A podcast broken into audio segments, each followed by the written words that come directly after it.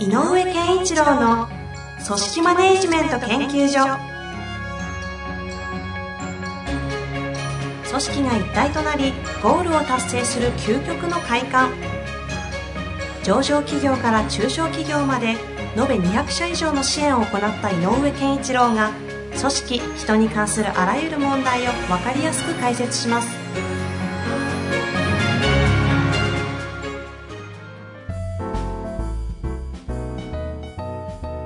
こんにちは遠藤和樹です。井上健一郎の組織マネジメント研究所。井上先生本日もよろしくお願いいたします。よろしくお願いします。さあ今日はですね、はい、井野健持ち込み企画。ということで、はい。前回、前々回からずっと引き継いでいるこの向き合うというね、ねこのキーワードがありますはい。ここを扱っていきたいなと思いますので、よろしくお願いいたします。この間、あの、えー、っと、2年生ぐらいの、2年次ぐらいの方たちのね、研修をやってて、はい。えー、と、向き合うということが大事なんだよねっていう話をしていた時に、はい、ちょっと感想の中で言われたの、あの、向き合うってなんかこう、なんか難しそうですって言いながらも、なんか向き合うって言葉がいいですねとかって言われて、なんかこう、あの、かん深くこう一生懸命考えてくれていた方がいましたけどね、えー、まああの向き合うっていうのはいろんなものに向き合うんだけど、はい、えーと、向き合うってどういうことかっていうとあの、まあ、面と向かうっていう意味だけどあの僕は3つあると思っていてあのやっぱり仕事なので課題自分たちが与えられる課題とかタスクとかそういうもの、ことね物事に、えー、物事に向き合うっていうことが一つ大事だと思う課題。それとやっぱりえっ、ー、と一人では成立しないのが社会なので、うんうん、他者と向き合う相手と向き合うみたいな、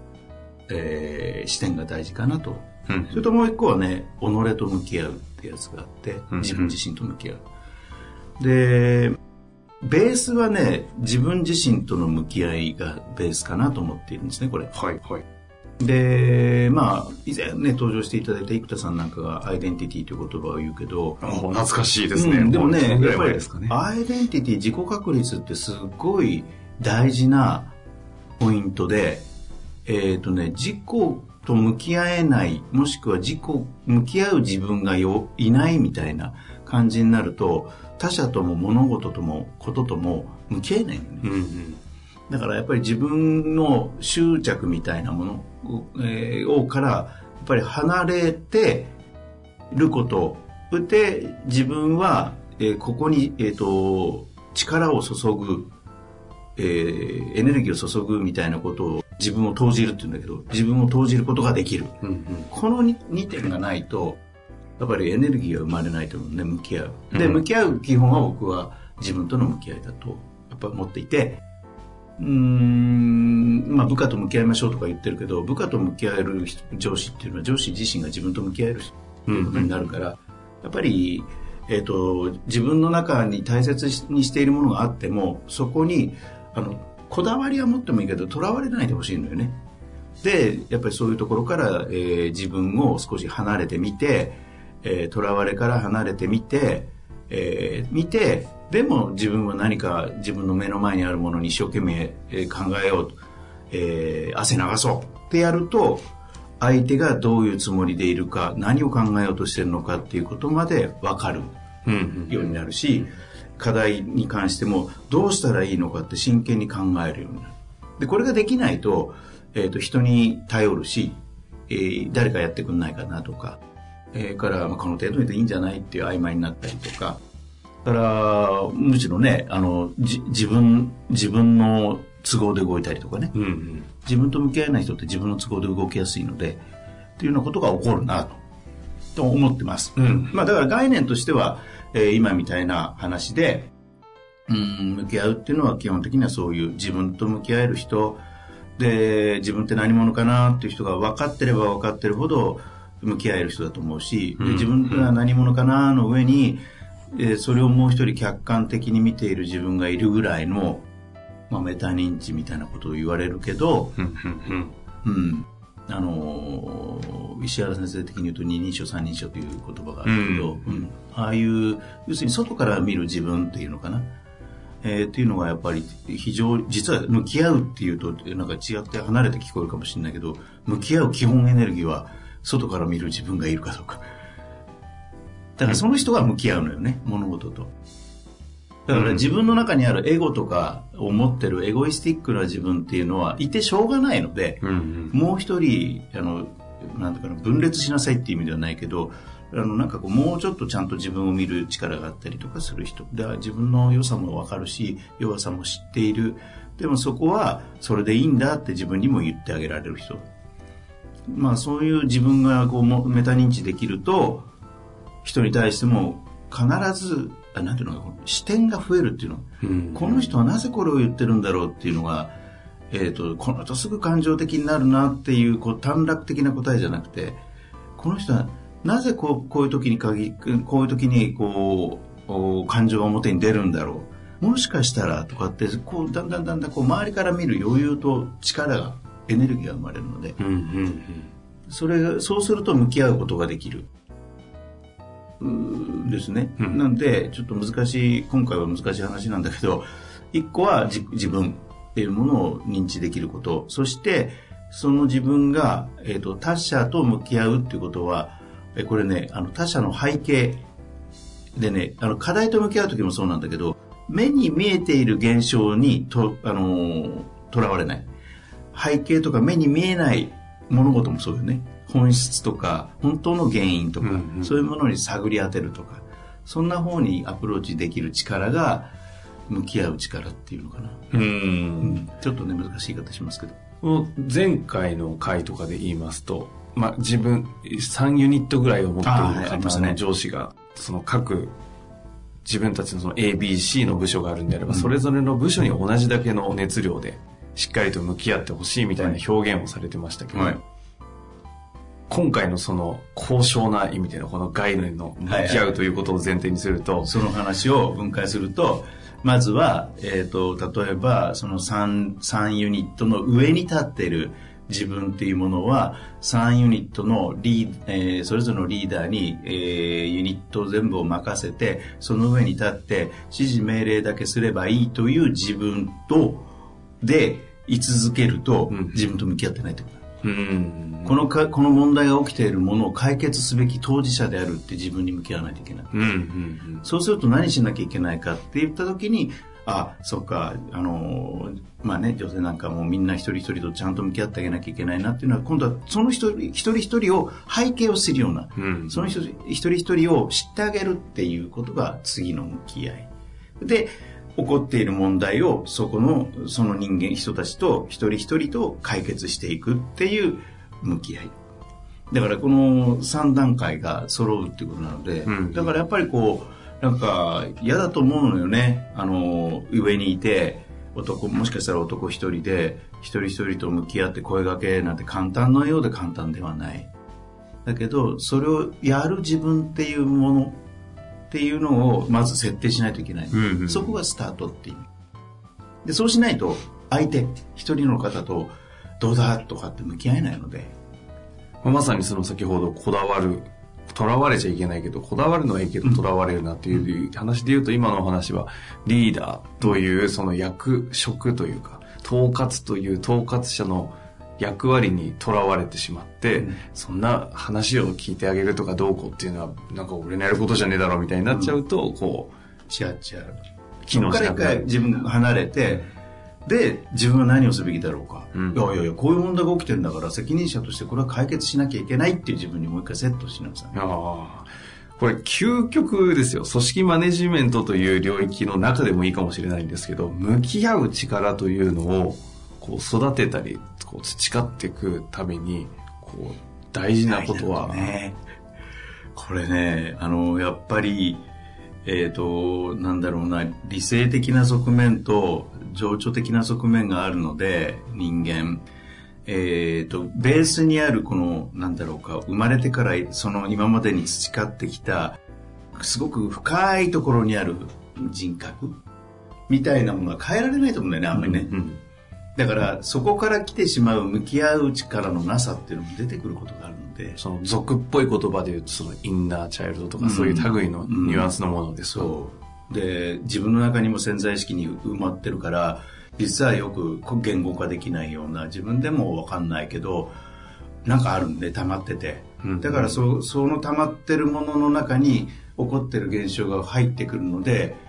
それ溜まってるものの違いがあるので同じ現象でも人は反応が違うっていうことになるからそこを変えなきゃってそこに向き合いましょうなんて言ったらこれは遠大な話になるので。そうですね。その方の人生そのものと向き合う話にもなりますよね。そう。自分自身がしたかったらやっぱり的確なカウンセリングのところへ行ってやればいいと思うね。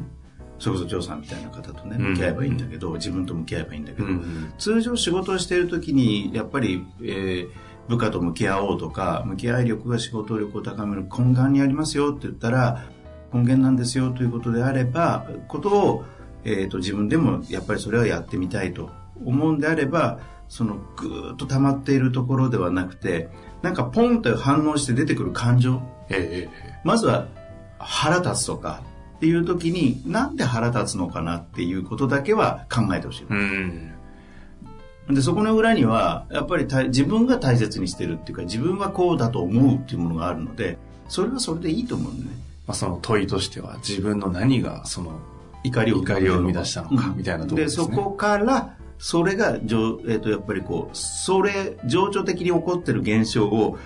理性的に理解するっていう。うんうん、で、理性的に理解して、いや、そう考える、いや、そうだよねと、自分はこうだからこういうのって感じるよね。でももしこの視点で考えたらこれって別に起こることじゃないかもねっていう自分の中でこう視野を広げる感じ、うん、視点見てる捉え方をたくさんあのなんだろう。えっ、ー、と仮説を立てるっていうかいろんなものをこう検証してみる感じ。で本来の自分は自分でいいんだけどふっとふっとこう理性的にでも今回のことってこういうふうに捉えるとこういうふうにも感じられるよねとかなんかいろんな捉え方を自分でするってことが、それがね、えっ、ー、と、なんか習慣化できると、えっ、ー、と、物事をすごく多面的に捉える、力がつくっていうの。うん、結果的にそれが向き合う力。そう。で、多面的に見るっていうとね、うんうん、アイデアもたくさん生まれるし、うんうん、で、人に対しても、いや、そんなこと言ってないでさ、こう考えてみたらどうかなっていうことも言えるし、うん、で、そう言われた本人は、あ、この人が私に向き合ってくれたと思えるからね。つまり、一個の点で1対1で物事反応してると、たあの、なんかすごく狭い。お互いが違うずれてて、えー、私は、あの、私はお米、私はパンみたいなことを言い続けてても、こう全然こうなんていうの合致しないけどあそうかお米ってそういうこともあるよねとかパンダってこういうこともあるよねって展開していくと必ずよく言う共通が見つかる、うんうん、これ見つかると向き合ったことになるね。今のお話にまさに通ずると思うんですけどその相手方からするとあこの人向き合ってくれたなってこう認識できる時っていうのは何がこう起きた時とかどうなった時に向き合ってくれたというふうにこう捉えられるんですかね、えー、今ある自分を否定してなくてまず肯定肯定というかあのリック分かってくれた。あのいいと言ってるわけじゃないけどあのそうだよねと。いうことは分かってくれた。事実を事実としてそのまま受け取ってくれたみたいな感じですか、ね、自分というものいわゆる需要みたいなとこ。そうそう、需要してくれた。で、で、その上で、でもさ、今回の課題ってさ、こうだよね。ってなったら、こういうふうにも考えられるんじゃないとか、っていうふうに、その上にこう、えっ、ー、と、2階3階ってあの、えっ、ー、と、うん、理理屈理が理あの積み重ならないと理解できないので一番ベースにあるのはあこの人は私のことは分かってくれているっていうベースかなこれはすごい基本的な向き合いだと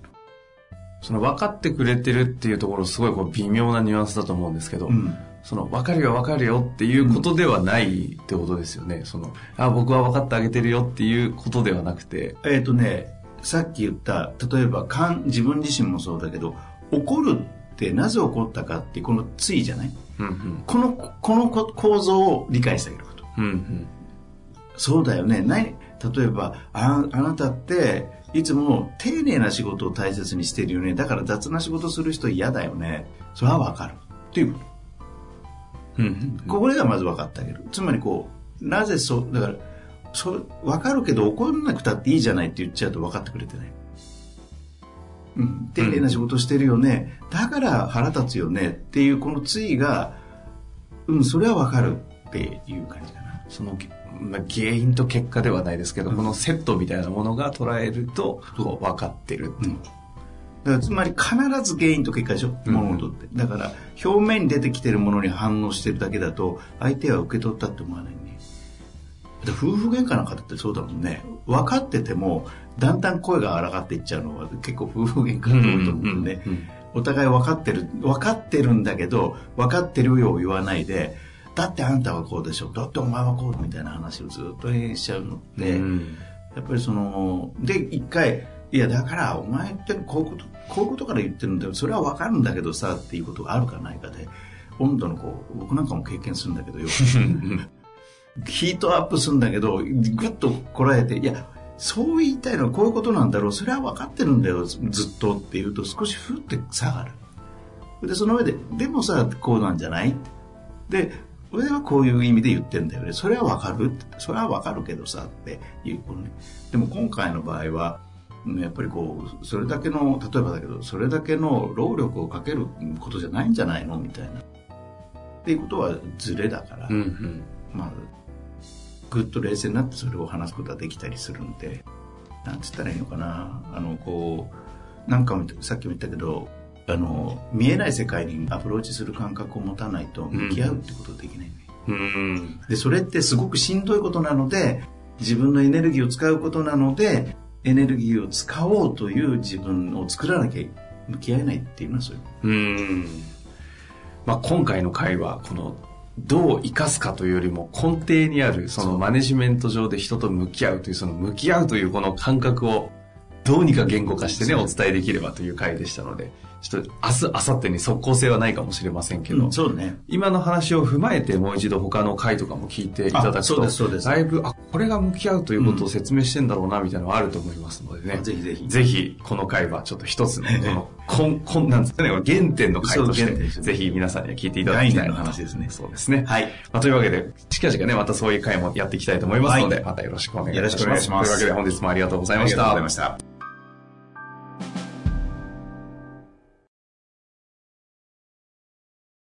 本日の番組はいかがでしたか？番組では井上健一郎への質問を受け付けております。ウェブ検索で人事明快と入力し、検索結果に出てくるオフィシャルウェブサイトにアクセス。その中のポッドキャストのバナーから質問フォームにご入力ください。また、オフィシャルウェブサイトでは無料メルマガや無料動画も配信中です。ぜひ遊びに来てくださいね。